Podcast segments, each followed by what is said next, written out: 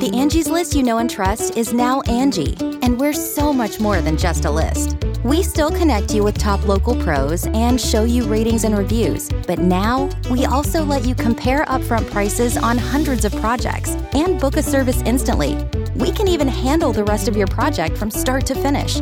So remember, Angie's list is now Angie, and we're here to get your job done right. Get started at Angie.com. That's A N G I, or download the app today. Angie's list is now Angie, and we've heard a lot of theories about why. I thought it was an eco move. Fewer words, less paper.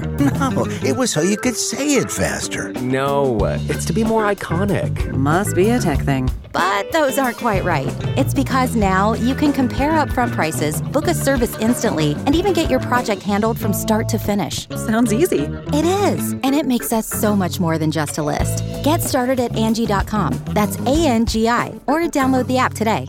Angie has made it easier than ever to connect with skilled professionals to get all your jobs projects done well. I absolutely love this because, you know, if you own a home, it can be really hard to maintain. It's hard to find people that can help you for a big project or a small. Well, whether it's in everyday maintenance and repairs or making dream projects a reality, it can be hard just to know where to start. But now all you need to do is Angie that and find a skilled local pro who will deliver the quality and expertise you need. Angie has over 20 years of home service experience and they've combined it with new tools to simplify the whole process.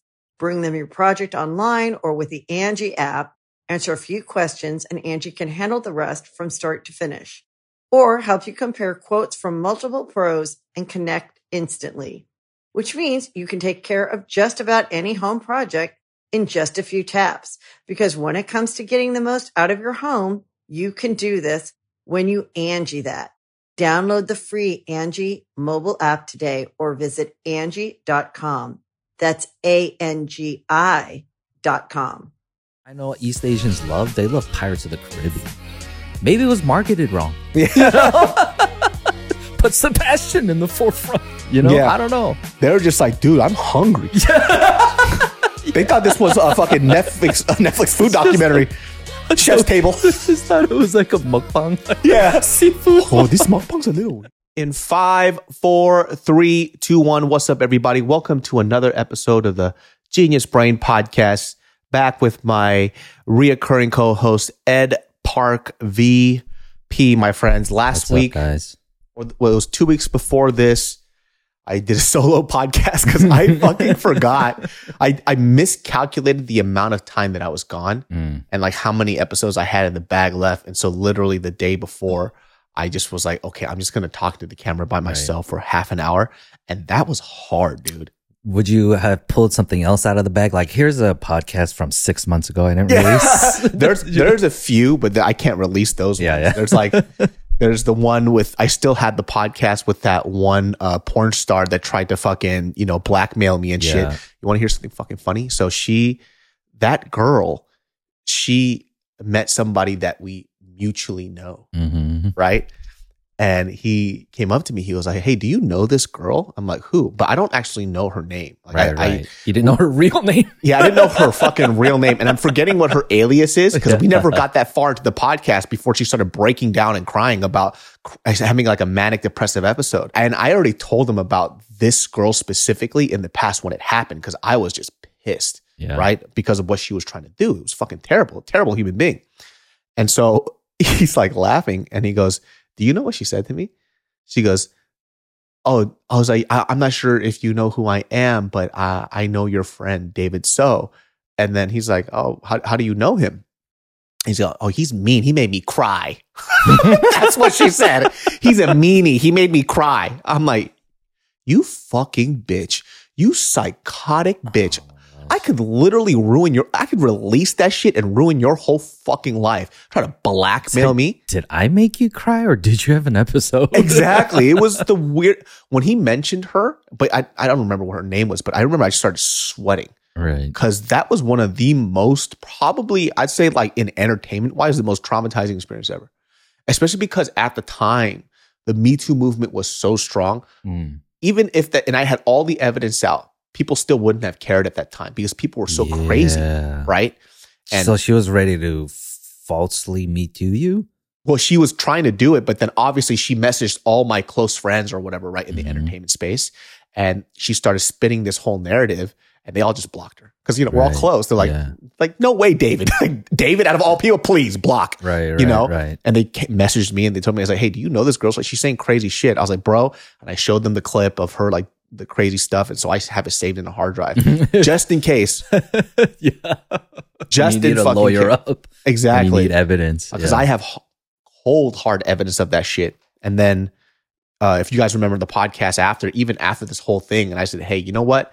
Like this is this is not cool or whatever." I forgot what the conversation was, and then she goes, "Hey, let's run it back and let's do another podcast." I promise I won't try to extort you. yeah, like, and then her other friend was like, "Yeah, it's okay." We're I, I specifically remember her saying this. She goes, "Yeah, don't worry about it. This time it's gonna be so much better because I'm all about my money." I'm Oh like, gosh. What the fuck are you? What are you about? selling? yeah. What are you saying, you fucking crazy You're person? gonna be like, oh, she's on the grind. All right, let's do this. Grind time. she's an independent woman. All right, let's do it. I- it was it was probably one of the weirdest experiences ever, man. Um, but uh, dude, on uh, when I was like in Japan, like the only sense of like social media I had, like I feel like there's like this obligation that I do some social media here and there. Yeah. Just like tweeted a few things, just random fucking thoughts, because I literally don't care anymore. Mhm. Like there's no need for political correctness. I don't know where this personal career of mine is going to go. Yeah. I have this podcast. I enjoy it. But um, there's this guy that uh, popped up on my feed. And, you know, I went into a little dive. I was like, oh, this guy does like food reviews. Let me see. And I didn't like his food reviews at all. But then he put out, he put out this video saying that I went to LA and LA has no good food whatsoever Yikes. as a food critic. right? Yikes. I was like, what? I was like, is this a fucking joke? And so I kind of tweeted, I was like, hey, this guy, and he's a nice dude, by the way. I actually don't dislike him at all. There's nothing to dislike about anybody who does food reviews, Yeah. right? You just disagree with what they do because their job is to critique things and give an opinion. So I feel like it's completely okay for me to give A rebuttal. a, a- like a rebuttal or Yeah. opinion about the stuff that he does, right? Because essentially. Yeah. yeah, essentially that's what he does for a living, right? So it's p- completely fine. And I tweeted, I was like, yeah, I don't think I really like like this guy's food reviews. It's basic as fuck. You know, he's Mm. very particular only about the food that he likes. And he also said there's no good food in LA, which is ridiculous for a food critic, Yeah. right? And like a majority of people agree, but there's a small set that like, this is an L take. You don't even know him, blah, blah. He goes, he's just giving his opinion. I'm like, yeah, that's what he's supposed to do as a food critic Yeah. give his opinion. and then I, as a person outside who watches his content, also give my opinion. So what's the need to have to defend a critic? I don't understand. Yeah, it's like you're not you're not like stopping him from giving his exactly. opinion. I didn't Yeah. say he was a bad person. It's not anything like that. I just like, I disagree with his stuff. Mhm. But then what I found out was this he blew up because he uh, shed light onto like a failing business. And then they blew up and they got to uh, basically get a leg up again because of him. So he has like this positive aura about him. Mm, right? mm, I wasn't a part of that fucking wave. Yeah. I don't know. And so the other people who agree with me, they don't know about this backstory. So people kind of fell in love with him because of this philanthropy that he was a part of, Right. right? I just know him for just food reviews and food critiques, which Yeah. I'm pretty sure that's what he wants. You know what I mean? And so when I was trying to figure out, like, am I saying something super out of pocket? And then a fan explained to me, I was like, oh, he blew up because he did this super positive thing. Oh, so, So he's on a anybody- anybody who critiques him, they're just going to come after you. So it doesn't matter. It's like most people agree with this, but they just won't say it. right. I'm like, oh, I, I see what it is. Like, I get it a hundred percent. You know what I mean? And then somebody responded back to me. They go like, how could you fucking attack him? Like, attack him? I wasn't attacking him. I was just giving you my opinion about his food reviews.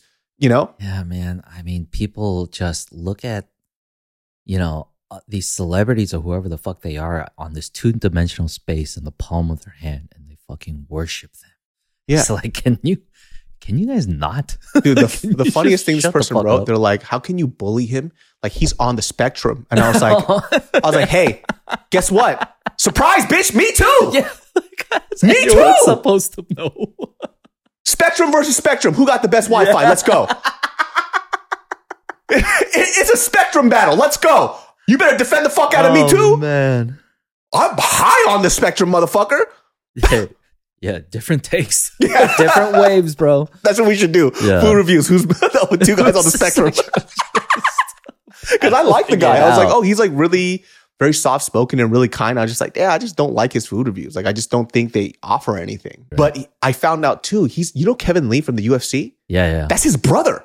Oh, okay. So his brother does food reviews. Yeah, his brother does food reviews. Oh, okay. Well, I was like, oh, that's pretty fucking cool. And I wasn't making an opinion about him as a person. I just Yeah. wrote like a little comment like, like you can't say just a blanketed statement like LA is has no good food. for me, it was shocking as somebody who is uh, who I thought was a food critic, like a self-proclaimed food critic, to come to Los Angeles and there's absolutely no good food here, Mhm. right? Which is insane.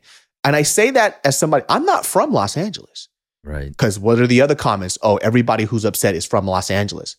No, I'm not from LA. I'm just saying, like anybody who enjoys good food, people around the world go to Los Angeles to eat food around the world. Yeah. People What in travel. the God fucking name are you talking about? LA has no good food. Like I said, that's his opinion. That's perfectly Yeah. fine.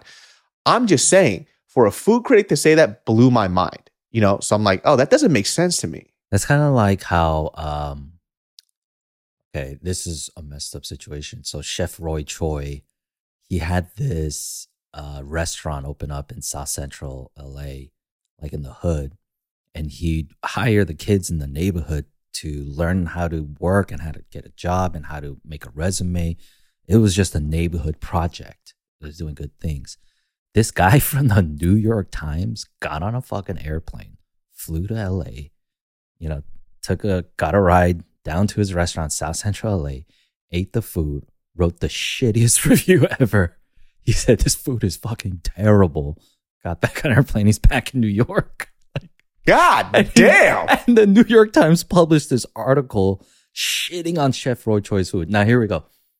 I'm not a fan of his food as as a person who's tried out many of his different establishments, but then it's like the the the fact that it's a project, of Yeah. like this entrepreneurial project, yeah. This neighborhood like project to help people, and then he just tells everybody in the whole world, "Hey, this food fucking sucks." and everyone took a shit on that food critic. Like, dog, is that what you're supposed to do as a food critic? Yeah, yeah, yeah, yeah. it's like, okay, shit! that's like you going to the homeless shelter. you know what I'm saying? People are passing out the food. He goes to the homeless. He goes down to Skid Row, right? He goes there. He goes to the Takes a plate.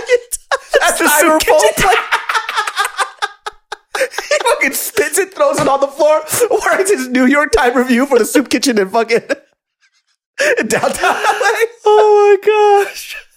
But I feel like that's how people were treating me. I was like, oh, It's like, dude, he's on another level of Yelp reviewers. yeah. It's Like, like, dog. He's like- That- that's actually pretty funny. For uh, I would love for somebody to just do uh, food reviews of soup kitchens. Soup kitchens. that would be fucking Hey, hilarious, send foods episode out of dog. If there's I one, dare you to pitch that, dude. there's an asshole out there that wants to do fucking food reviews of soup kitchens. You should fucking do it. I don't have the heart to do it, yeah. but if you're fucking like on the spectrum enough to do it, then fucking God be with you, dude. oh god. That's what I felt like people were mad at me about. So I really Yeah. had to do a deep dive. I'm like, did I say something crazy here? Right. Yeah. And it was because of that one thing that he did Yeah, that, right. that had, people have an emotional tie to him. But then, dog, I got a couple of messages where people were saying like, "Hey, this is an L take," and then I got DMs after saying like, "I actually agree with you, but we can't say that." right.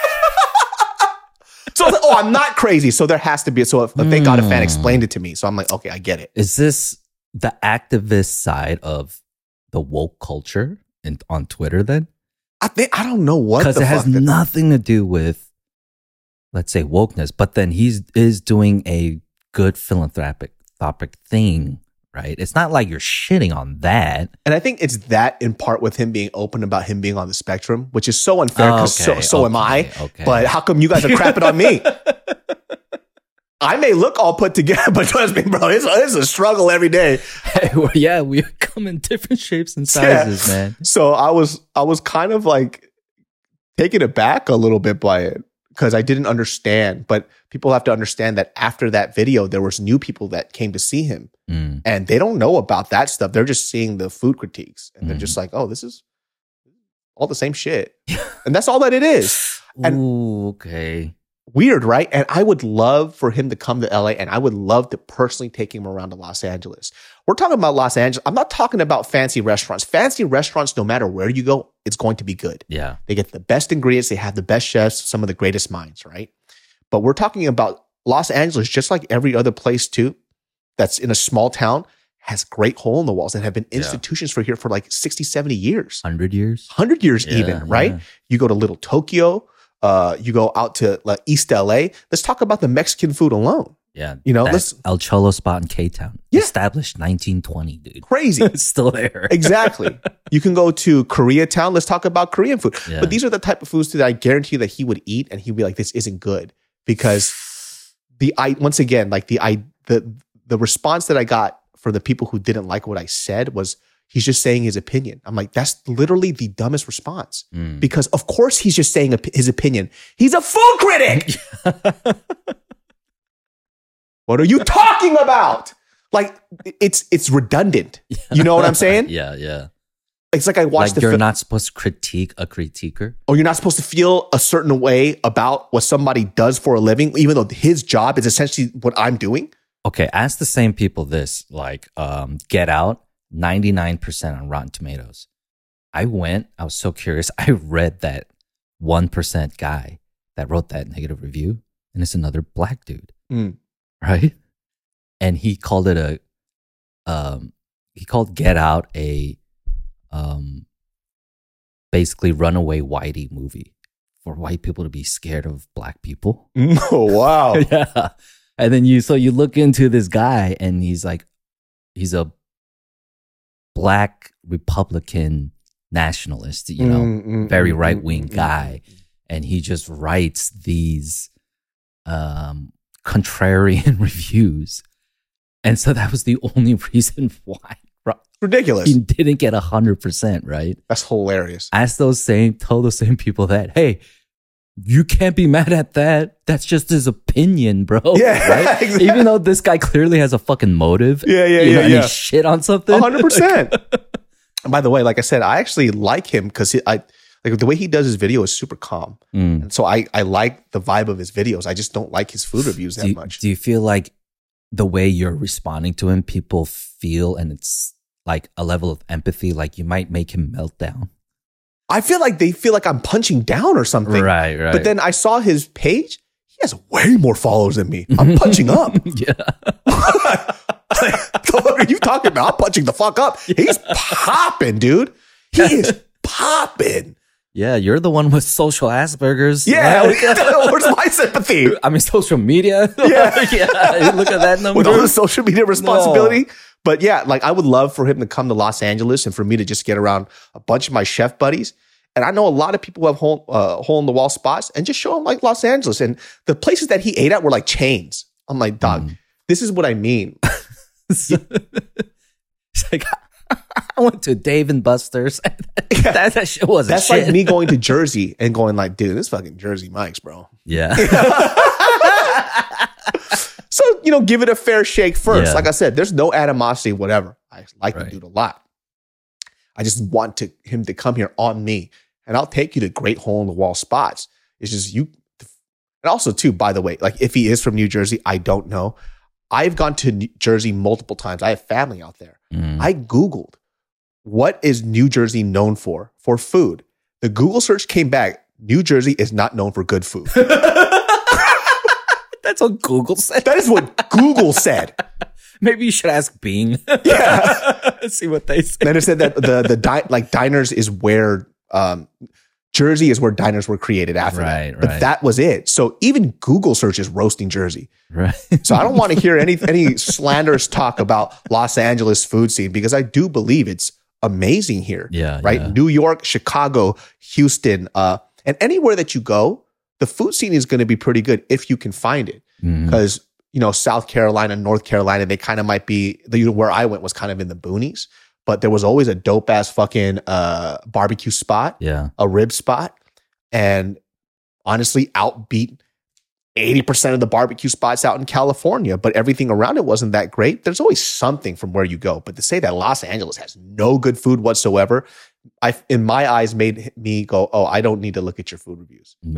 You know? And I think Right. that's what it was for a lot of people who saw him after the, the, the heartstring content that he made.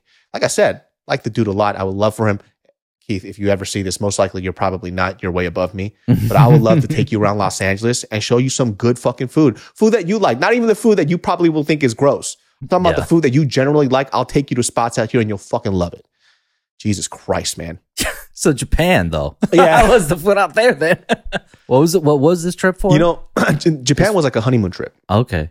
but uh, Japan was super cool. Like this is my this is my third time going, Mm. right? And I think I might bring Mariel on here to talk about how to travel to Japan in the most comfortable way, right? Because she handled everything. Yeah. She is the spreadsheet person. She's the person that organizes everything from head to toe. Because obviously, I can't get my shit together at all. Um, there are a few things that this time around, like because I've been there so many times now, I got to see it with a less um, less biased perspective, right? In terms of the first time I went there, I was so amazed by everything. And same thing with the second time. This time I was there for two weeks. It was a little bit too long for me. And I got to see things for what it is. So one of the things that I noticed in Japan is like everybody who is making content in Japan that's from the United States, UK, wherever the fuck that they're at, they are literally going to the same list that everybody is blogging about and then putting into their Instagram reel. Shibuya, Shinjuku, and that's it. That's yeah, Akihabara, whatever, Yeah. right? And all the food spots that they're showing, Oh, it's right. just the same things over and over and over again. And I'm like, when I went there, there was like, I looked at these lists that had the same places. I'm talking about six or seven websites. Mhm. So it's the same bloggers that looked at somebody else's blog and they just and they repeated it. So I went to like maybe me, uh, me and Mario went to maybe about three of them, and they were terrible. The coffee spots that they showed us was terrible. The food spots, I, I ate it. I'm like, this is like the most basic version of this in Japan. And mind you, we've been to J- Japan multiple times. Mario Yeah. lived in Japan, so we were kind of shocked. Like, why is this here on the list? And what it is is that number one, they can't speak the language right. right? The people who are making the list, they're obviously not locals. This is their first time going to Japan and they just copy what somebody else did on the blog. Right. So I was very disappointed. And it's just like the social media age, right? They just have to make content. Right. So when they say this stuff, they go, oh, this is like the best ramen in Japan. How do you know? You Japanese? Yeah. How the fuck?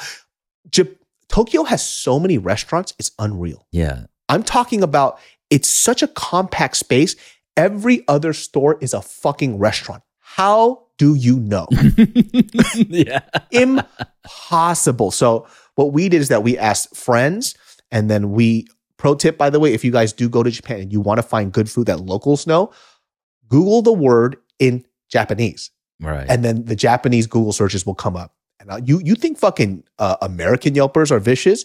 Japanese Yelpers are fucking vicious. right. like every tonkatsu spot that, that I was looking up, three stars, two and a half stars, 3.9, 3.8. I'm like, damn, do all of these suck? So there's just no way anybody can have There five stars. no four or five star at all. right. It's just dead honesty. Dead honesty. And I don't know what their standard is, Yeah. but I ate at those three star restaurants and they were delicious. I was like, this is fucking fantastic. and that's how you get around in Japan. Then you get, you look for the, A hundred percent. but then it's got to have like 5,000 reviews on it. Like Yeah, a they- lot of people. They don't review a lot either. So like Right. I would say a restaurant with a lot of reviews is like 200 reviews. Mm, okay. So they don't really have that review culture. I think that's a very Western thing. They go in, they eat their food. If they like it, they'll come back. Mhm. That's about it. They don't really need to openly place their opinion about restaurants like that, yeah. which makes it a little more difficult for people like us when we travel to find good places to eat. The best stuff that I ate there was stuff we found off of Google, Mm. right? And then I'm like, I should write about this. I forgot. like, I don't know where it's at. yeah. I forgot where it was. I don't know how to get back there. I ate there and I was like, this is the most delicious thing I ever ate. And I turned around and I was in a different part of Japan. So everybody was asking, like, hey, what restaurant is that? I go, I don't know. Like, I really don't know. I didn't go off these lists that you guys did. right. So the best way to explore Japan is just to go. And if you see like a line with a bunch of salarymen there, it's probably going to be really good. Right. If you see there with a lot of uh, like foreigners, it's probably not that good. Right. Here's a great example: Suzuki, uh, uh, Tsukiji fish market, hmm right? Very famous. Everybody goes there. It is the biggest tourist trap ever. And I just see a bunch of fucking people from the U.S. just like this is the best food ever. It's probably some, of- not all of them. It's it's better than stuff that you'll get in most places in the United States. Yeah. But they figured out that it's now Instagram famous. They hijacked the prices like five, six x. Oh my gosh. Ridiculous price. I was shocked. So you walk in and you don't actually see any locals. There's no actual Japanese people. there. Rarely, Right. like it's all foreigners there. Mm. and the only people that are locals there are like honestly maybe i would say like 15% Right. and they jacked up all the prices people are eating everything and they're they, and literally down the street there's a place serving it for like four times less the price and they don't know because they go this is the best food experience if you've never been to japan i think you should go there but if you already went there once you don't need to go there again Right. Right. it's it's kind of sad No, man, like that. You can host the best backyard barbecue. When you find a professional on Angie to make your backyard the best around. Connect with skilled professionals to get all your home projects done well. Inside to outside, repairs to renovations. Get started on the Angie app or visit Angie.com today. You can do this when you Angie that. Angie has made it easier than ever to connect with skilled professionals to get all your jobs projects done well. I absolutely love this because, you know, if you own a home, it can be really hard to maintain. It's hard to find people that can help you for a big project or a small. Well, whether it's in everyday maintenance and repairs or making dream projects a reality, it can be hard just to know where to start. But now all you need to do is Angie that and find a skilled local pro who will deliver the quality and expertise you need. Angie has over 20 years of home service experience and they've combined it with new tools to simplify the whole process. Bring them your project online or with the Angie app, answer a few questions and Angie can handle the rest from start to finish or help you compare quotes from multiple pros and connect instantly, which means you can take care of just about any home project in just a few taps. Because when it comes to getting the most out of your home, you can do this when you Angie that. Download the free Angie mobile app today or visit Angie.com. That's A-N-G-I dot com. The Angie's list you know and trust is now Angie, and we're so much more than just a list. We still connect you with top local pros and show you ratings and reviews, but now we also let you compare upfront prices on hundreds of projects and book a service instantly. We can even handle the rest of your project from start to finish. So remember, Angie's list is now Angie, and we're here to get your job done right. Get started at Angie.com. That's A N G I, or download the app today. I think I I have like an anti version of that story. You remember Sun Nong Dan? yeah Right. So they they had they copied Mr. Posam and they had spicy uh kalbichim. yeah yeah, yeah with they the cheese mozzarella and then they They set it on fire, right? Well, it fucking blew up the one when when the one next to Cafe Blue, right? It was just packed. But then noticeably it's packed with a lot of um, international Chinese students, right? And then I guess they their business did so well they opened a second restaurant on Western. And it used to be a Sizzlers.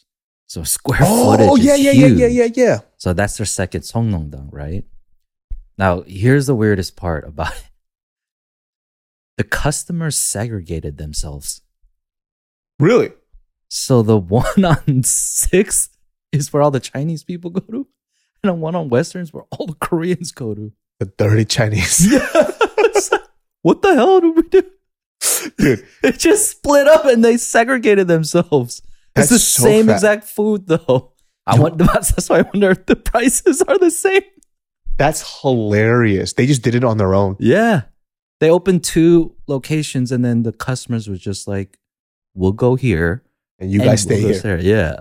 That kind of Weird. of um I mean, we should probably talk about this. Now, just to preface this, I didn't watch The Little Mermaid. Uh-huh. Right? You didn't watch it either, right?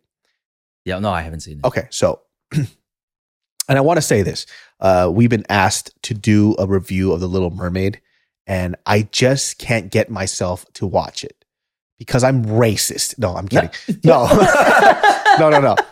The reason why is because I don't like any live action reiterations of 2D animated films, Yeah. Um, unless it goes straight on demand.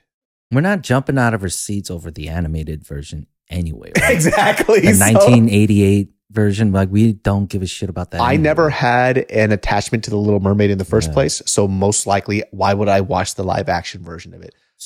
So I went to go see Beauty and the Beast with my sister. Oh my god! Right. I went to watch that with Mariel, And Emma Watson can't sing, dude, right? Why did they cast her, bro. Right? Yeah, and so we live. We leave the fucking theater, and I'm clowning it of it for all those reasons. And my sister got just fucking mad. Like, She why are it. you shitting on yeah this shit? Like, because she grew up loving Beauty and the Beast. So did I. but not that way. I understand why she was mad at me, but like I didn't.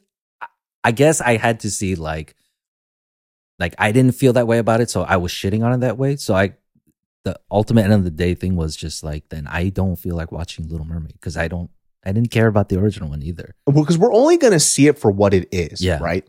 And I started looking at some of the, the reading some of the critic reviews, which I rarely do before I actually watch the film. But I just know I'm not going to see it. I didn't like Beauty and the Beast.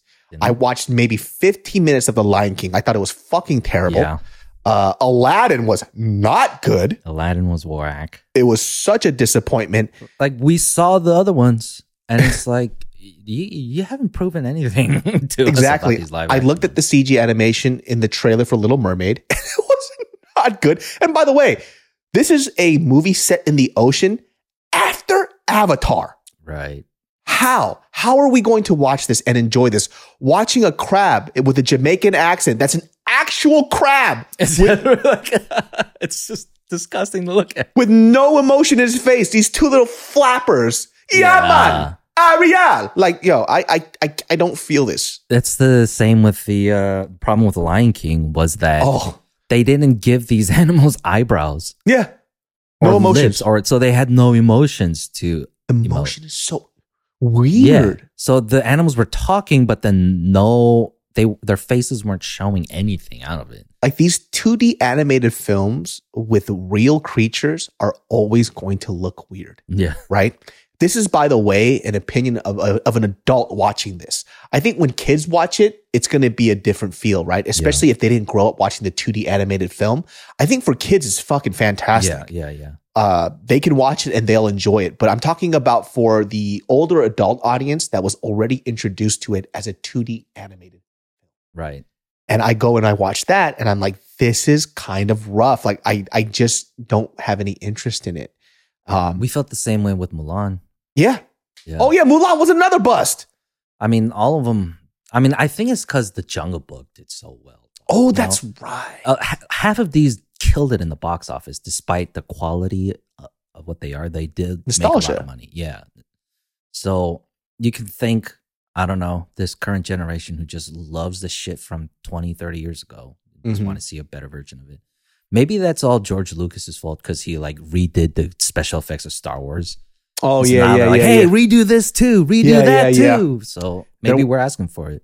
there was um a lot of backlash because apparently it tanked in uh, South Korea also China. Oh.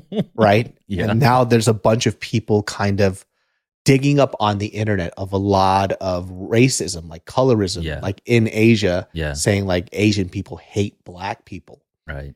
And, you know, this obviously is in reflection that people start to kind of mix two things together where they now look at Asian Americans like, this is your people. I'm like, yeah. no, buddy. Me American. Yeah. You know? it's the same way like white people will protest eating dog in Chinatown, America. Yeah. Like, what are you like, doing? What, what the fuck? I, I don't- I don't understand why that happens to Asian people so much. like, Mm. like we are Asian Americans. We're different, yeah. We're very, very different. And that's the weird part about being Asian American. We don't actually belong fucking anywhere. Mm. We're not Asian enough over there and we're not American enough here. And so we're just like these people without a fucking land. And by the way, dude, like some Korean people said some horrendous shit. They they brought up this old uh, picture of Halle Bailey and I think it was a Blackpink member, Uh huh. and it was these comments from like Korean netizens, and Yeah. you don't know how old these people are. They could be in their forties, their fifties, or whatever, Yeah. and they were saying some crazy racist shit to Halle. Uh, if you stay next to her for too long, that dark skin might rub off on you. Like some horrendous shit. That shit was terrible. And so, you know, they take these little excerpts and they go, This is all of your people. I'm Mhm. like, hold on a second. Um, and so they see like the box, it took it took a box office hit yeah. in, in um in South Korea, right? It didn't do that well, which for them it begs the question: like, if this was a white Little Mermaid, would it have done better?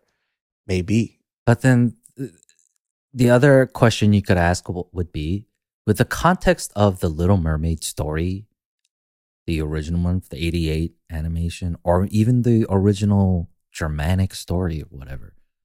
Do Eastern Asian people even have any context about what this fucking story is about? I don't know. Should they care? yeah, You know? like I don't know. You And- know what I know East Asians love? They love Pirates of the Caribbean. Maybe it was marketed wrong. Yeah. You know? Put Sebastian in the forefront. You know, Yeah. I don't know. They're just like, dude, I'm hungry. They thought this was a fucking Netflix a Netflix food documentary. Chef's table. I just thought it was like a mukbang. Yeah. Seafood. Oh, this mukbang's a little weird. They're like, when are they gonna fucking eat this oh, crap? Oh god. But that's it just goes along with the stories like who you always have to ask like who is this movie for? Right? yeah, yeah, yeah, yeah. And then you just at the end of the day, it's for kids. And it's for, for us, it's easy for us to look at the Little Mermaid and just completely always compare it to that. Mm. But then you look at the way we reviewed Mulan, we reviewed it for what it is. We didn't say a goddamn thing about the animated one. Mhm. right? We didn't say a goddamn thing about Mushu. We We're not comparing it to no, that. we were just talking about look at this for what it is as it is, right? And for what Little Mermaid is, it's for kids. yeah. You know, so at the same time, if you didn't stress about it, nothing would change in your life. Yeah, As because much as you stressing about it, 100%. nothing is happening in your life either. When I saw kind of, you know, just the trailer for The Little Mermaid, I'm like, oh, this is literally a kid's film. Mm-hmm. Mulan didn't feel like it was a kid's film. This Little Mermaid feels like it's for children. Yeah. Like you're not going to see us dissect this episode of Sesame Street. Yeah. you know what I'm saying? Yeah. I know who it's for. I get it. You know, so there's there's no point in us watching it and doing like an in-depth review on it. Mhm. I, I just because I find it pointless. well, then, like, um, the same reason why we don't have to do an in-depth review of Super Mario Brothers. Have you Yeah. seen it yet? I did see it. Yeah, right. And then you looked at the Rotten Tomato reviews. It's like, how could it be that bad? Yeah. How could 50% of movie critics say is that bad when it's like, it's a fucking kids movie? This one was so people didn't understand this thing. I said this on the um the one critique that I had of it, right? I enjoyed Super Mario because it hit my nostalgia points like a motherfucker. It was also very funny, it was lighthearted, and it was great. The the problem that I had with it because it was a kids film was the message towards the end. Yeah. It was the one thing that I was actually kind of laughing about because the movie was about so you have these two brothers who invested all their money and looking for their parents' approval, doing the right thing. Right. And th- and their dad basically calls him a fucking loser. Right. And then he has to go ahead and save the world, get Yeah. superpowers, and he goes, I guess I'm proud of you. you know? I'm like, that's kind of fucked up for kids. Yeah. That was the one flaw that I found in it as a kid's movie. I'm like, that Right. message is kind of weird. They didn't have to include Mario's family at all, right? Which was like Yeah, kind of it- a weird like lesson to even tell. If you could have just cut it out entirely, but then the other like um little message behind it was like uh, Mario's entire character trait was not giving up, Mhm. right? And that's the essence of playing Mario Brothers. Is Yeah. like you fucking die all the time, and you just have to start Difficult over. game ever. Yeah, it gets difficult, but you start over and over and over until you beat it. Yeah, like Super Mario Bros. Like, what are we going to review? It's a kids movie, literally made for kids. Yeah. There are Disney animated, like once again, Mulan, that didn't seem like it was made for kids. It was made for an older Yeah. audience. And also, there, there was so much beneath the surface of Mulan being this Chinese propaganda film that I, I just had to expose it. yeah. you know, Little Mermaid too. Yeah. on top of the controversy of just you know the what do you call it? Coastal racism yeah, yeah. right on the on the east side of the world. That was a big issue. There was people that were Mhm. upset that they were abolishing caribbean slavery that it wasn't a point that was being made in the little mermaid. Yeah. Dude fucking look that shit up right now. It says it, Oh just put in caribbean slavery and little mermaid. And it was Uh, the hottest topic. It was the next thing that Little Mermaid was being critiqued about. I'm like, bro, can this movie just breathe for a second? Can they just people just watch it first before you go ahead and start shitting on it? well, the, the top hit is from Fox News. Headline says Little Mermaid remake condemned for erasing slavery in the Caribbean. Like, I'm sorry, in this kids film, where did you expect them to insert that part? Yeah. Like she just makes friends with this little slave girl and like what wants to offer her voice to her. I mean, what where what do you do? Yeah, I don't What do do? understand. Yeah. like I don't understand. Like this movie has gotten. it- This goes to show that you can literally complain about anything. Mm. It doesn't fucking matter. Like that was the most ridiculous shit I've ever heard in my fucking life. Like, okay, here's here's someone that's actually worthy of a complaint. Have you do you remember that Mel Gibson movie about the Revolutionary War? Yeah, Patriot? yeah. So it was like Braveheart, but America, right? Mm. In the beginning of the film, this guy, Mel Gibson character, has done very well for himself, right? He's got a lot of black folk on his property. And they come to ask him, like, the British revolutionaries. Sorry. The British come to them and they're like, hey, let's stand up against this revolt, right? Stay British. We'll set you guys free. Slavery is already illegal in Britain. And then the black characters go, we're free men here. We're here on our own willingly. This is about the founding of America. That movie erases slavery. What the fuck? It's supposed to be like this historical film. No, sir. I'm happy being a slave. Yeah. It was like that. Almost That it's like been a record scratch. yo. That's hilarious. But now we That's want to talk about the Little Mermaid being a problem. This shit's like, hey man, like you guys are 20 years too late on that shit. It- it's just Like they're not doing that. That's why they're not bringing it up. I guarantee when they were doing this rewrite and then putting it into the Caribbean, they were never going to expect that to be one of the harshest critiques that they were going to receive. that they erased slavery. So when they say erased, I mean, I didn't read the whole article. Is it because you don't see slaves? I don't know. Like I don't. I once again we didn't watch the film, so maybe Right. we're kind of casting stones when we really shouldn't be. Right. But I just it's a it's a kid. It's a fucking mermaid. Yeah. It's a half fish, half person. and then all of a sudden we go into the 12 years of slave story and then like and then we jump back into this mermaid story it's Yeah. like where do you fit that with the talking crab, the Yeah. talking fish, and then a talking bird. What are you talking about? I, I don't understand Oh, this. man. Like the only, I think a film that Disney could really do really well, um, without making it corny, having the the animals talk with their mouths, obviously, fucking Pocahontas. Hmm.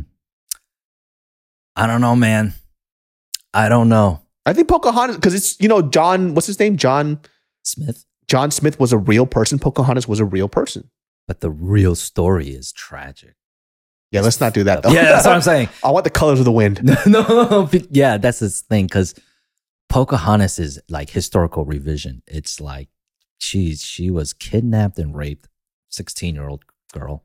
Yeah, never mind, guys. Yeah, Um, they took they took her to England, forced her to have white babies, I didn't know about paraded that her shit. around as like this like exotic native and shit. She had a horrible life afterwards. Okay, I thought yeah. the real story was that this girl could talk to deers and raccoons. yeah, and she had a beautiful singing voice. yeah, and she was hot as hell. That's the thing. You can't remake that, I guess. I think they're skipping that and going straight to Hercules. Okay, Hercules would be good. Hercules would be good. I love I- Greek mythology. Yeah. And the style that they have it in, like keep that up. yeah, Keep that up. that would be fucking amazing. Yeah. But then like you can't force us to like shit, right? Okay, so the other thing is you have to remember what Disney was for us growing up, right? It was a girl's product. Oh, yes, right. Yeah, yeah, yeah, yeah. in yeah. the 90s 80s disney was always a girl's product it was always about the princesses and stuff right Being saved by the man. and- yeah so the boys like we even if i watched the movie you didn't really give a shit about these princes like we did give a shit about like i guess simba and aladdin until and then you got something like hercules right where there were they had to cater more to the boys of america right then once they became this giant conglomerate like what did they do they bought fucking marvel and star wars star wars to get the boys Mm. to the Disney conversation, right? Now, here's the thing they didn't boy up the Disney product, they girled up the Marvel products. Mm, mm, They mm. girled up Star Wars, right? I think that's why you're getting a lot of that incel noise from the boys being like, oh, but girl female leads, like this was my Star Wars, this was my superhero, whatever, right? And then, but at the same time, they're always like looking at the boys like, you don't like Little Mermaid because you don't like black people or you don't like women. And it's like, wait, No, it's what? Little Mermaid. yeah, it's just not for us. It wasn't like marketed towards us. It Yeah. wasn't nothing about that. You know, for me growing up, made me want to watch Little Mermaid. Yeah. I only watched Little Mermaid because I had to. I was forced to because there was other people at the church that were girls that wanted to watch Little Mhm. Mermaid. I didn't want to watch that shit. Did you have the original VHS With the dicks? With the dicks? My my cousin does. yeah, my cousin still has it. At Got the OG house. fucking dick VHS, Yeah. man.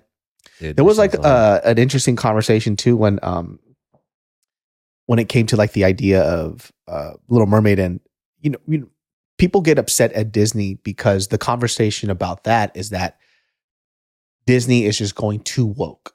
Yeah. Right. So when they are replacing certain said nostalgic 2D animation films with other ethnicities or races, like in this case for Little Mermaid, it's with Halle Bailey mhm. um, they go, "Oh, you're now you're just trying to be too woke." Uh, I had to sit there and think about this, right? Because in my mind, it's what the fuck's the problem? It's a mermaid. that shit's not even real. yeah, What are this is not a historical fucking film. yeah, It's not real. So I don't have an issue with it, right?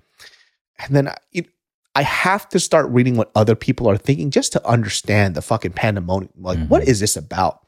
And it wasn't even about a nostalgia factor. There, a majority of the people that were writing their qualms with this whole situation wasn't about them messing with something that they love growing up, which is what I thought it was originally. Mm. It was just this is Disney being so fucking woke that they have to make everything about race. right. So they don't even care in the first place. They don't care at all. They just care that there's a black person.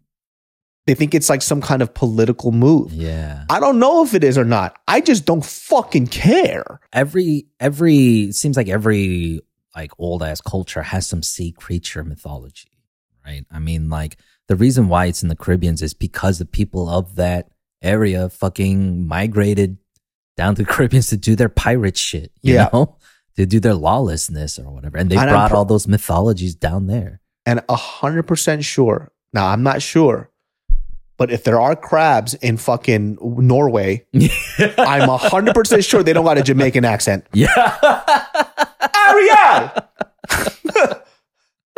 Yeah, Mama Yeah. Platting. Like, I'm pretty sure that's not happening either. So I, I- don't really agree with that either, right? Mhm. One of the things that maybe this is, you know, and I was reading kind of uh, what other people were saying who were like Black Americans or, you know, from wherever they're at. They said the one thing that they did wish was that Disney would start creating more Black stories that aren't changing the characters of already stories that were written, written for white people. yeah, Like we don't want that. Yeah, Like let them let fucking white people have white white, white mermaid, right? Mhm. Give us our own story. Like let's start making new Disney animated films with real black stories and real black characters so we don't have to say that. We don't because it's and I was like, "Oh, I can kind of see that too." yeah, You know, but that's not what people are saying. If I I think if that was the story, I would understand a little more. Yeah, I mean, if they gave us like, here's the thing, like the easiest thing that I could think of, like when we talk about, let's talk specifics with Asian Americans, then let's, let's talk Korean superheroes, right? We got Taegukgi, the Gookie, yes. yeah, and Am- Amadeus Cho, the Mhm. Hulk, right? I can understand that it is much easier to tell a, a Korean story as the Hulk with the Han and the anger A issues, hundred percent. you know, than it is to tell the Taegukgi story, like like the Captain Korea story. Yeah. Right? Um, but in any case, would you want the next Iron Man to be Korean American? No, I don't care. No, like what does that even do for us at all? Yeah, what's what's this fucking Iron Man gonna do? Work at Samsung? Yeah. what the fuck? He's the CEO. Of He's the CEO of Samsung. we are just as good as Apple. Yeah. Okay. they always take an idea from my Yeah. phone and they put it in theirs for like three years later. He said nobody buy the Sony. I know. And nobody buy Sony anymore. Japanese phone is a stupid. Wait for the Samsung PlayStation. Their fucking arch nemesis is like LG and shit. Like what the Yeah. fuck? I don't need that. I, so I do kind of see yeah, that. we need our perspective. own stories. Yeah? I, I would prefer that. And there is actually going to be a Disney animated film of a of an original black character too. I think it's coming out in June. Okay. Yeah, I mean that's that is what we need. Like in in my heart of hearts too, like we we are seeing so much representation for Asian Americans, right? But I'm saying that blanket like as a blanket statement because I think I really mean Chinese American. There's so much Chinese American content, Oh, 100%. right? But then they keep marketing Asian American Asian American cuz they want all of us to sit, watch it cuz it's Asian people. My lovely genius brain farts. This podcast is brought to you by Fume. Ever tried to break a bad habit and felt like you're climbing Everest in flip flops? Yeah, we've been there too, but here's a breath of fresh air. Fume.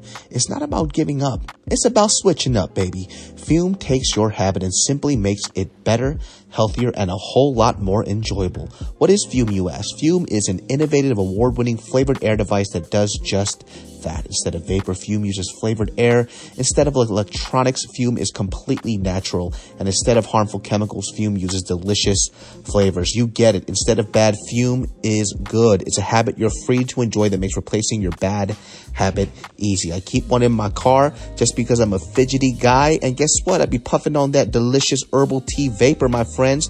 Nothing bad for you in there. And definitely, definitely fun to use. My friend, start the year off right with the good habit by going to tryfume.com slash genius and getting the journey pack today. Fume is giving listeners of the show 10% off when they use my code genius to help make starting the good habit that much easier. Start the good habit at tryfume.com slash genius to save 10% off the journey pack today. Mom deserves the best, and there's no better place to shop for Mother's Day than Whole Foods Market. They're your destination for unbeatable savings, from premium gifts to show-stopping flowers and irresistible desserts. Start by saving 33% with Prime on all body care and candles. Then get a 15-stem bunch of tulips for just $9.99 each with Prime. Round out Mom's menu with festive rosé, irresistible berry chantilly cake, and more special treats. Come celebrate Mother's Day at Whole Foods Market. But that's what a lot of Asian Americans even do here, right? Mhm. Where, uh, for example, somebody will say, Well, how come you're not going to this? They kind of just lump us all into one Yeah. without kind of recognizing our own personal identities, right? Mhm. Because Korean, Chinese, Japanese, Indonesian, Hmong, Malaysian, Laos, all Thai, all distinctly different cultures. Yeah. Not even remotely fucking close. Yeah. You know what I mean? But they all kind of just lump us all into one. And I'm pretty sure a lot of people, like you wouldn't do that to European countries. No. You you know what I'm saying? So they even throw in, you know, Pacific Islanders, yeah, Polynesian people, and they have their their- own distinct culture. Indian people have their own distinct culture, and so we all just always get kind of tossed into one thing. Um, I did get a little. There's this comment that kind of got under my skin a little bit because this was an older older Asian guy, and I couldn't believe like what he wrote because of how fucking dumb he is. Mhm. he wrote this thing where I said on a on, on a podcast with Tim, I go, I was like, I don't really need, um, you know, AAPI month. Like that's it's not my thing, right? I don't think I I don't personally need it. And this guy was like, "Why do you always just say stupid shit just to say stupid shit? Like, why are you why are you shitting on this Asian American thing? Like, I would have loved to have that when I was a kid." I was like, "Cool," because you were a self hating Asian. I wasn't. I could say that I didn't need it growing up. yeah. You know what I mean? because I was not the self hating Asian, which is the reason why I started this channel. Not the reason why, but I was one of the few that started this channel and just was who I was. You know? Yeah, I, I, wonder about that too. I mean, everyone has their own story, but I don't understand where people feel like ah, I need someone. I needed someone to tell me I should have been proud of myself for being Asian. I'm like, what? And I Like, why did you? uh, That's that's general curiosity. I that I don't understand in other humans. Why did you need someone else to tell you to be proud of who you are? why are? is that their responsibility? Yeah, And I, I sat and I thought about this, right? Um, like, why is it that this type of person always exists? Like now, Mm.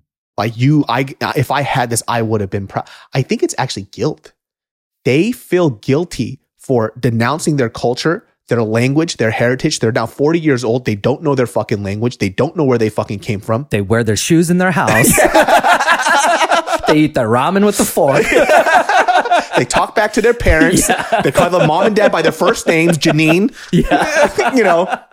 So they denounce their culture so much with them when when they were younger. They're projecting the stuff that they hated about Mm-hmm. themselves onto like somebody like me or somebody else. Because you and I know some Gen X youngs Mm-hmm. who are almost pushing 50 who was like that in the 90s, Yeah. who was just like, you know, needed to be accepted as as damn near being white. Yeah, a hundred percent. And now they're doing the opposite of like, yeah, more represent, more represent. It's like, listen, chill. You know what I'm Mhm. saying? And so when I don't share their sentiment, and I said, actually, I'm not a part of your group. I grew up very fortunately, or maybe I was just fucking crazy enough to. I always carried my culture on my back, no matter where the fuck I went. Even when I was around people who weren't Korean or they weren't Asian, right? I was Korean first always. I never fucking hid my food. Uh, I only hid my food because my dad told me not to, because he told me it was going to stink. But I was the kid that brought kimchi fried rice to school. Yeah. I didn't give a fuck what somebody else thought. So I don't share your sentiment. I'm not saying what you're feeling is wrong, but for you to tell me that I, I feel like A- AAPI month doesn't do anything for me because I always carried my ethnicity on my back, why are you mad at me for? Right. You should be proud of me. You have other reasons to have a chip on your shoulder. Meanwhile, there are people out there who are using their Asian identity as the chip on their shoulder. Yeah. sh- their shoulder. Like, and f- you gotta understand, like, you gotta let that go. like, you Yeah. gotta let that go. Also, like too- being Asian being your downfall, you gotta let that go. Also, uh, you know, all, I'm also a part of the Asian community. Why are you beating on me, fool? Yeah. What's up, bro? Why are you beating on me? oh, where are those people to fucking defend you? I know. like you forget, I'm dude. I'm the original Gookie fool. Yeah. Like I was out here doing shit when you weren't saying shit at all. So as much as I, I never talk about the shit that I do. Nobody ever gets to say anything about me about supporting Asian shit at all. Yeah. I am a fucking four founder, God founder in this space when it comes to that stuff. You got your first viral start because you were shitting on a racist white girl. exactly. Like when it was not cool to do this, I was doing it. Yeah. And I got shitted on. I got verbally bashed in these comments. And none of you said anything. None of you were creating content with me. None of you came to these shows with me. None of you came to these speeches. None of you. But you they sat- said you were saying what I feel. Yeah. That's what they gave you props for because you had the guts to say it. Exactly. so the idea that now that this 40 year old man, mid 30s, whatever, is coming out and saying, Hey, and by the way, it's not a big deal. I'm just, I, I'm, I'm going to be honest. I, I just couldn't figure out what this guy was saying. yeah. You know, it's just like, why, why, why do you have to say that you don't need AAPI month? Like, why can't I? Mhm. I'm also a part of the Asian community. I can have my say in this. Morgan Freeman says he that there shouldn't be a Black History Month. He's allowed and to have that opinion. people allow him to just like, all right, Mister, like, Yeah. like they they disagree, but they're not gonna like, like, what are you gonna get out of him by asking that anyway? Like, also too just to kind of get people to understand my perspective on that for me personally i never looked at asians as lesser than in this Mm. country yeah, i never did i never shared your sentiment up with that and you never felt I never than felt anyone. it either Yeah. because, and my dad always put it to me in the best way possible. He goes, and I, you know, when I was a kid, I remember when customers would come in and they would like verbally abuse my dad. It wasn't a lot of them. Like I said, I'm t- only talking about like the 2%, 5% of customers that Yeah. would do this. And my dad, I, I specifically remember my dad. I'm like, why don't you say some shit, dude? Like you should say something. He goes, why? I'm like, what do you mean why? He goes, because he goes, listen, when somebody says racist things to me and says terrible things about like and my dad's laughing and saying that he's speaking to me in Korean. He goes, Do you ever see a like do you you always see a dog bark at the moon? Do you ever see the moon howl back, howl back at the dog? Mm. He goes, Why? Mm. It's pointless. People who talk about me like that are beneath me. You know what I'm saying?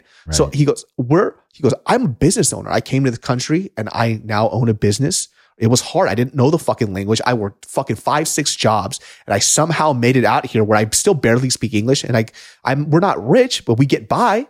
But I did this with my own effort. It's so funny the analogy your dad game gave you is such a Korean immigrant analogy because it's very similar to Ty- Tywin Lannister Oh, is it? about a lion not concerning himself with the opinions of a sheep. yeah, yeah, yeah. But Same Korea doesn't have lions and Yeah. sheep. yeah, does the dog bark at the moon? thing. Does the chindoke fucking, you know?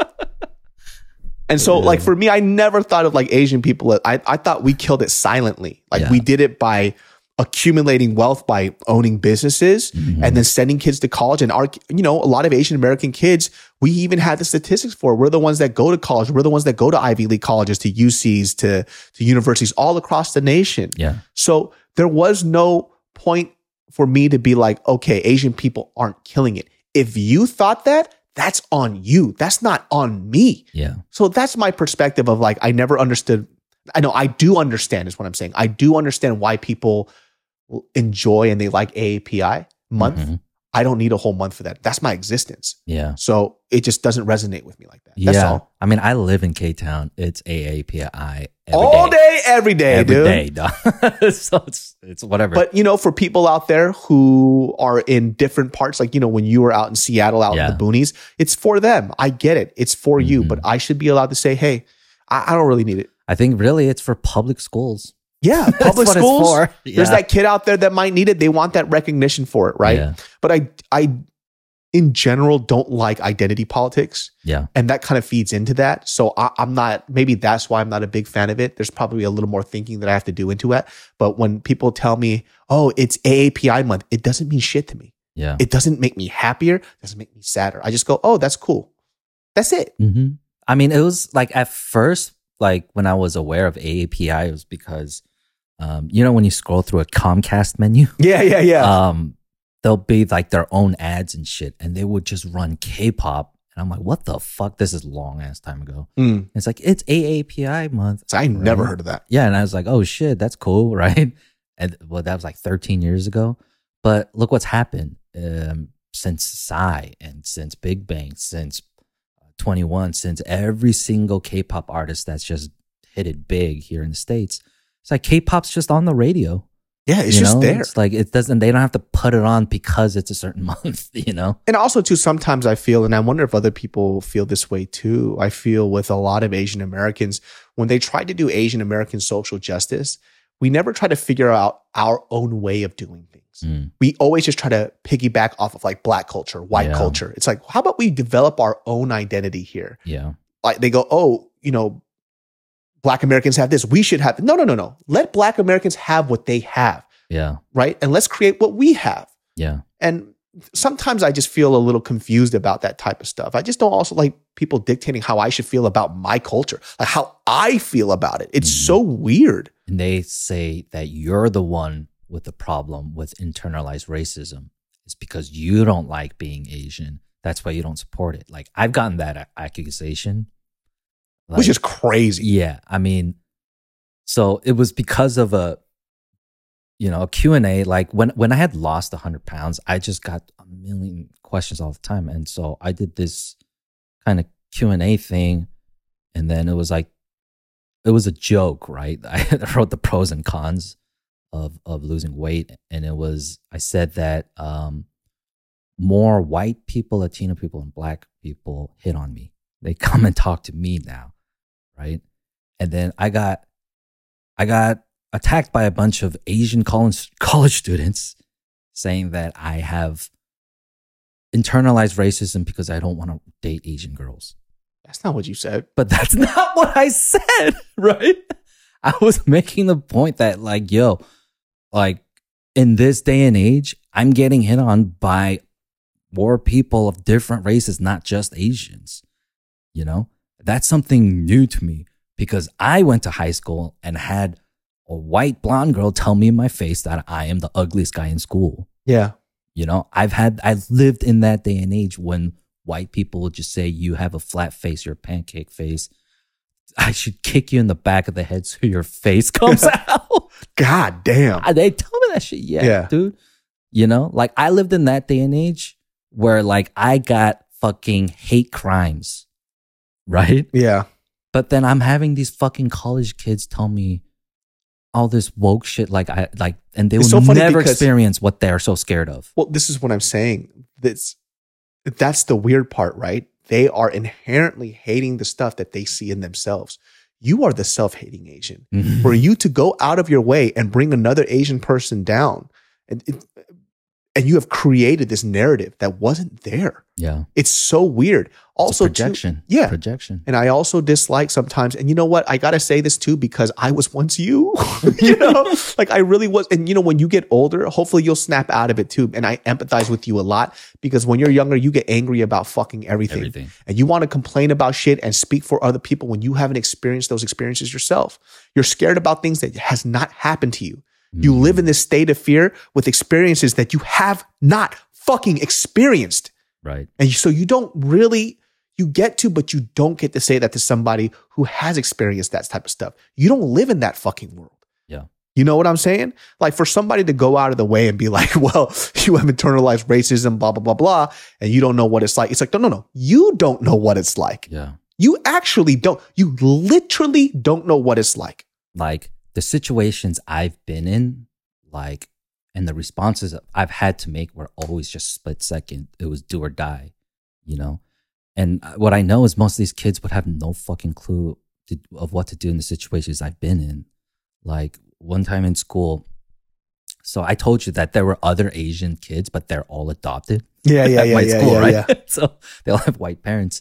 Well, there's this huge ruckus in like ruckus in the, the hallways, right? I'm like, what the fuck is going on?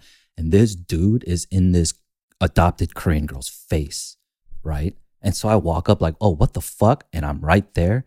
And he goes, get the fuck out of my face, you fucking gook. Right? And I froze. I froze. And she froze. And everyone's like, oh. And everyone's looking at me. And I froze. And he walked away.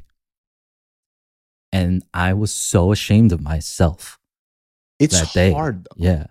So the next time, same grade year too, because hey, who would think this would happen twice in a year? Some motherfucker called me a gook again in that hallway, and I fucking, I gave it to him. I fucking socked him in the face. I'd never done it before in my life.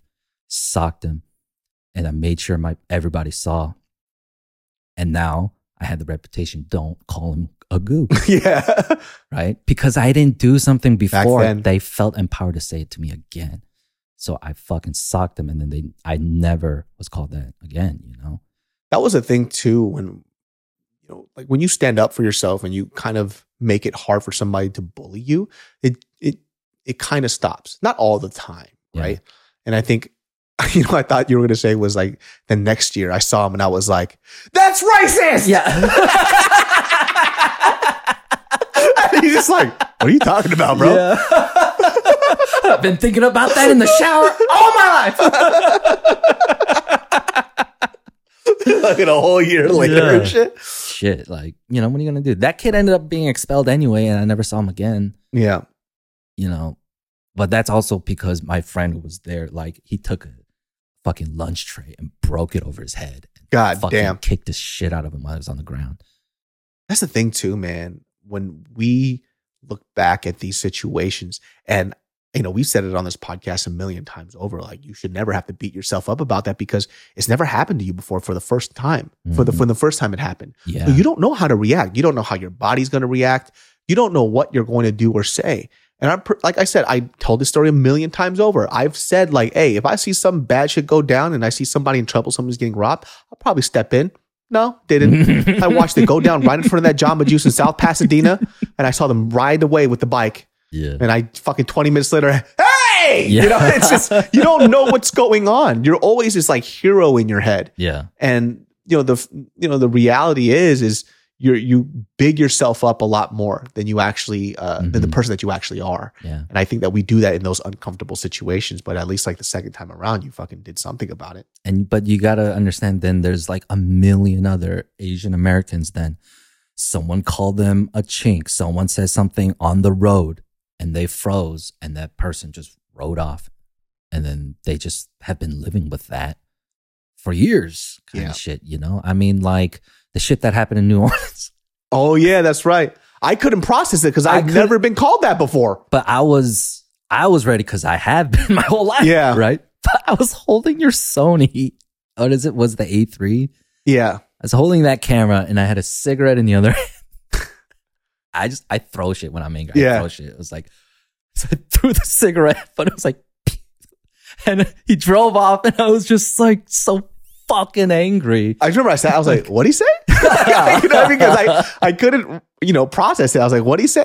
And I think the part that diffused it for me the most was like the people that were next to us. And they're like, he's a fucking asshole. Don't worry about him. Yeah. And so because that wasn't the, the general consensus was that this was wrong and other people around like that fucking guy's an asshole. Yeah. I felt a lot better. Because they're like, hey, New Orleans ain't like that. Like that guy's an asshole. Yeah. Like, they just didn't want us to walk away with the bad impression. It's true because everyone else was fucking awesome to us. Yeah, dude, they were all chill and they're just like, yeah, don't fucking worry. He's a fucking asshole. I'm like, oh, okay, that's cool.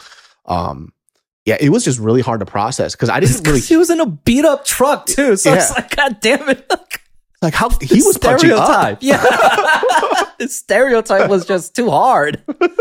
Like, God damn it. I forgot about that shit, dude. Yeah. That was in New Orleans. That was fucking weird that day. Yeah. And I, like I said, that's why I understand why a lot of kids out there they probably need the AAPI month because they don't grow up in an environment where you know being Asian is something that's looked at as positive. Yeah. So, like I said, It could be for those kids in like St. Louis, you know, Kansas City. yeah, maybe they need it know? too. So, Yeah. uh, okay, well, so when I look back at, it, I understand why he's upset. I just think it's weird that he's upset that I have an opinion about my own Asianness Yeah. and that I feel like I don't need it. Mhm. Like, why are you putting yourself into my fucking shoes? Like, Right. Express how you feel about it and then express that you needed it growing up. But because you, like, you know, what we said before, I had to think about it. You are upset at me because you probably wish you did what I did when I was younger, Mm-hmm. you know, where I said stuff. Like, I spoke up about shit. Fought back. I fought back. You, never kept up did. your dignity. Yeah, Like, and the so now- only one that can take my dignity away is myself. yeah, damn right. You And- cannot make a clown out of me. And so now for him, it's like instead of going ahead and saying the stuff that you wanted to say at those people, you're saying it to me now. Yeah. Like, y- It's what just you, projection. Yeah, tough guy. Like you're Yeah. saying it to your Asian brethren. You should have said it to that other person. You should have been the kid out there that, yeah, you didn't erase your fucking culture. You learned the fucking language, you know? You should have been that person, but you weren't. Don't put that on me. That's not my responsibility. Yeah. I'm gooky all the way, dude. Yeah. we know who we are. We're secure in who we are. And we know all of our flaws too. Yeah. You know, we don't hide that. That's, I mean, the, that's the very idea too. Like, um, have you seen a lot since the, I mean, it is Pride Month. Like people ask, well, then like, why, why do they have to be so proud? Right. Like there's no hetero Pride Month or whatever. Right. Because we're the norm. It's the norm. Like, Right. how- what's the percentage? I don't know, like 90% of the you- population? yeah, you've never been told to be ashamed of yourself for who you are, right? Black people historically have been told to be ashamed simply because of the color of their skin, you know, and a lot of people for their cultures and their histories, which is why there are months and days to celebrate them. Because, you know, with St. Patrick's Day, yeah, Irish people were shit on for a long time. Yeah.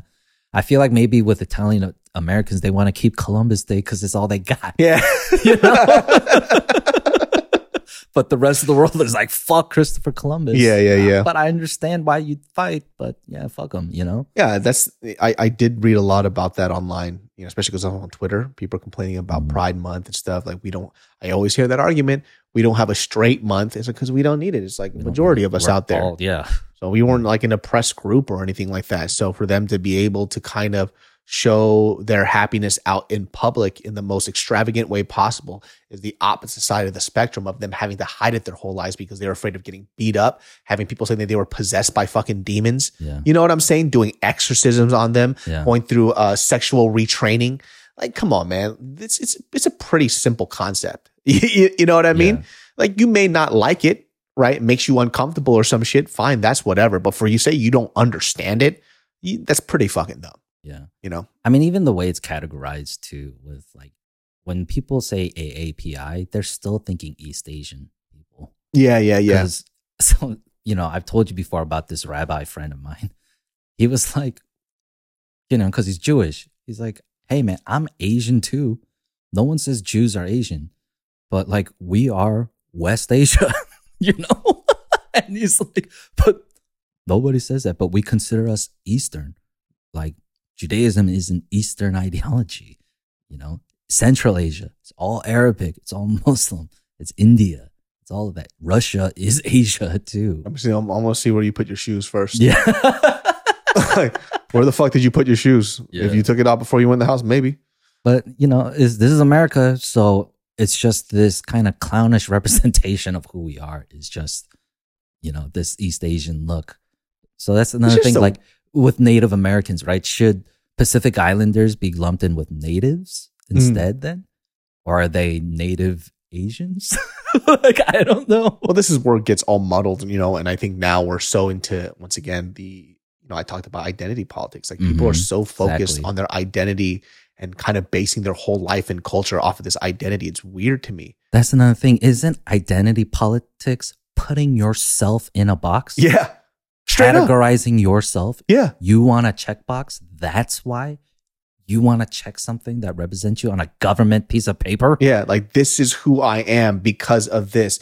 There are things that we could pay homage to that we love, but there are more things outside of just what you look like, the color Yeah. of your skin. I Mhm. mean, I thought that's like the Martin Luther King tip. Like, I Yeah. thought that's what we were going for. Yeah. But now people actually this box that I feel like Martin Luther King and a lot of people, uh, you know, let's say even Malcolm X, like we were trying to push ourselves out of this box. People are like, no, no, no, no. I feel more comfortable if you categorize Yeah. me.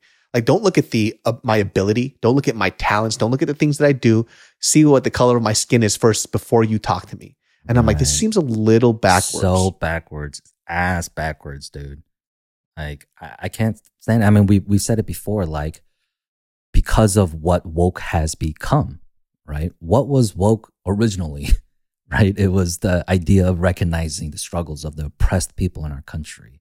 And Bill Burr made that joke, but very poignant, real fact that sex of sex of white people, whether they be white gay people or white women, stepped in the front of the line of oppression. Yeah, yeah, yeah, yeah, and just yeah, yeah, took yeah. over what woke meant, Mhm. and now it became more first world problems.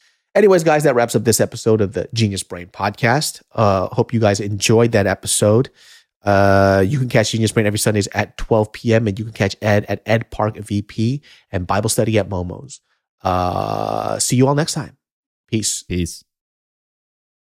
Angi has made it easier than ever to connect with skilled professionals to get all your jobs projects done well. I absolutely love this because, you know, if you own a home, it can be really hard to maintain. It's hard to find people that can help you for a big project or a small. Well, whether it's in everyday maintenance and repairs or making dream projects a reality, it can be hard just to know where to start. But now all you need to do is Angi that and find a skilled local pro who will deliver the quality and expertise you need. Angi has over 20 years of home service experience and they've combined it with new tools to simplify the whole process. Bring them your project online or with the Angi app, answer a few questions and Angi can handle the rest from start to finish or help you compare quotes from multiple pros and connect instantly, which means you can take care of just about any home project in just a few taps. Because when it comes to getting the most out of your home, you can do this when you Angi that. Download the free Angi mobile app today or visit Angi.com. That's A-N-G-I dot com.